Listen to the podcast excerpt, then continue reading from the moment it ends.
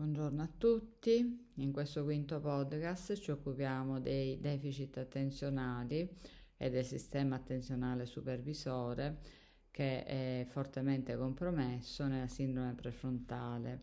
I deficit che abbiamo fin qui descritto possono essere ricondotti ad un più generale deficit dell'esecutivo centrale o sistema attenzionale supervisore, che ha il compito di esercitare un controllo strategico sui processi cognitivi, dislocando selettivamente l'attenzione su un processo a spese di un altro e di organizzare nel modo di volta in volta più efficace sub, le subroutine disponibili a livelli gerarchicamente più bassi. Questo modello si basa sul principio di organizzazione gerarchica dei processi cognitivi, diventato poi il tema centrale della scuola sovietica fondata da Luria e della moderna neuropsicologia.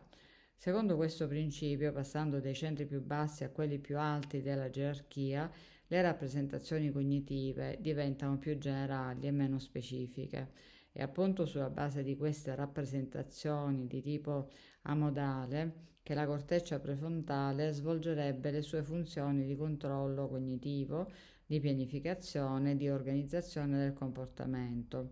Secondo molti studiosi, la corteccia prefrontale opererebbe proprio come sistema attenzionale supervisore che non interverrebbe nell'acquisizione di queste subroutine e nemmeno nel loro consolidamento, bensì solo nel loro assemblaggio, che può essere diverso da momento a momento a seconda delle necessità contingenti dettate dalla prestazione richiesta.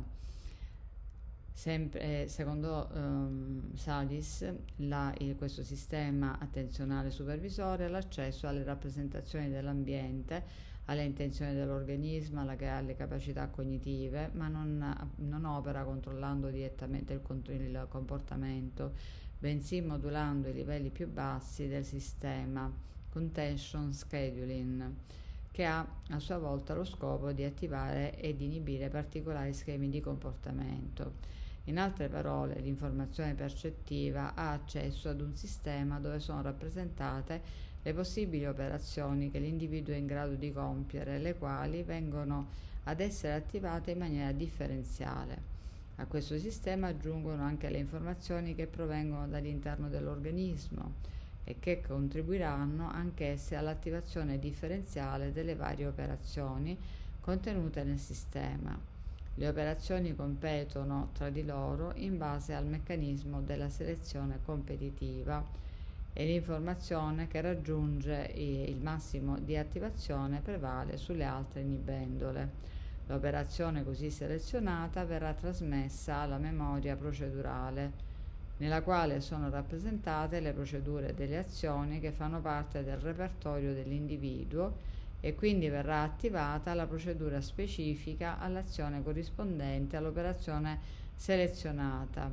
L'attivazione di specifiche operazioni da parte del sistema di selezione competitiva avviene in maniera automatica e non richiede l'uso dell'attenzione.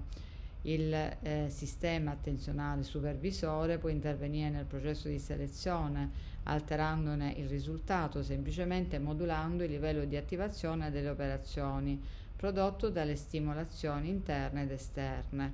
Quindi indipendentemente dalle condizioni di stimolazione un'operazione può essere attivata semplicemente dal sistema attenzionale supervisore e prevalere quindi su quella del, attivata dal sistema di selezione competitiva. L'attività di modulazione del sistema attenzionale supervisore si esplica anche attraverso un effetto di inibizione grazie al quale l'attivazione di un'operazione può essere drasticamente ridotta. Il, continueremo a parlare di questo deficit il, eh, perché l'argomento è piuttosto lungo nel podcast che è della prossima, di martedì prossimo. Il, vi ringrazio e il, vi do appuntamento alla prossima settimana. Arrivederci a tutti.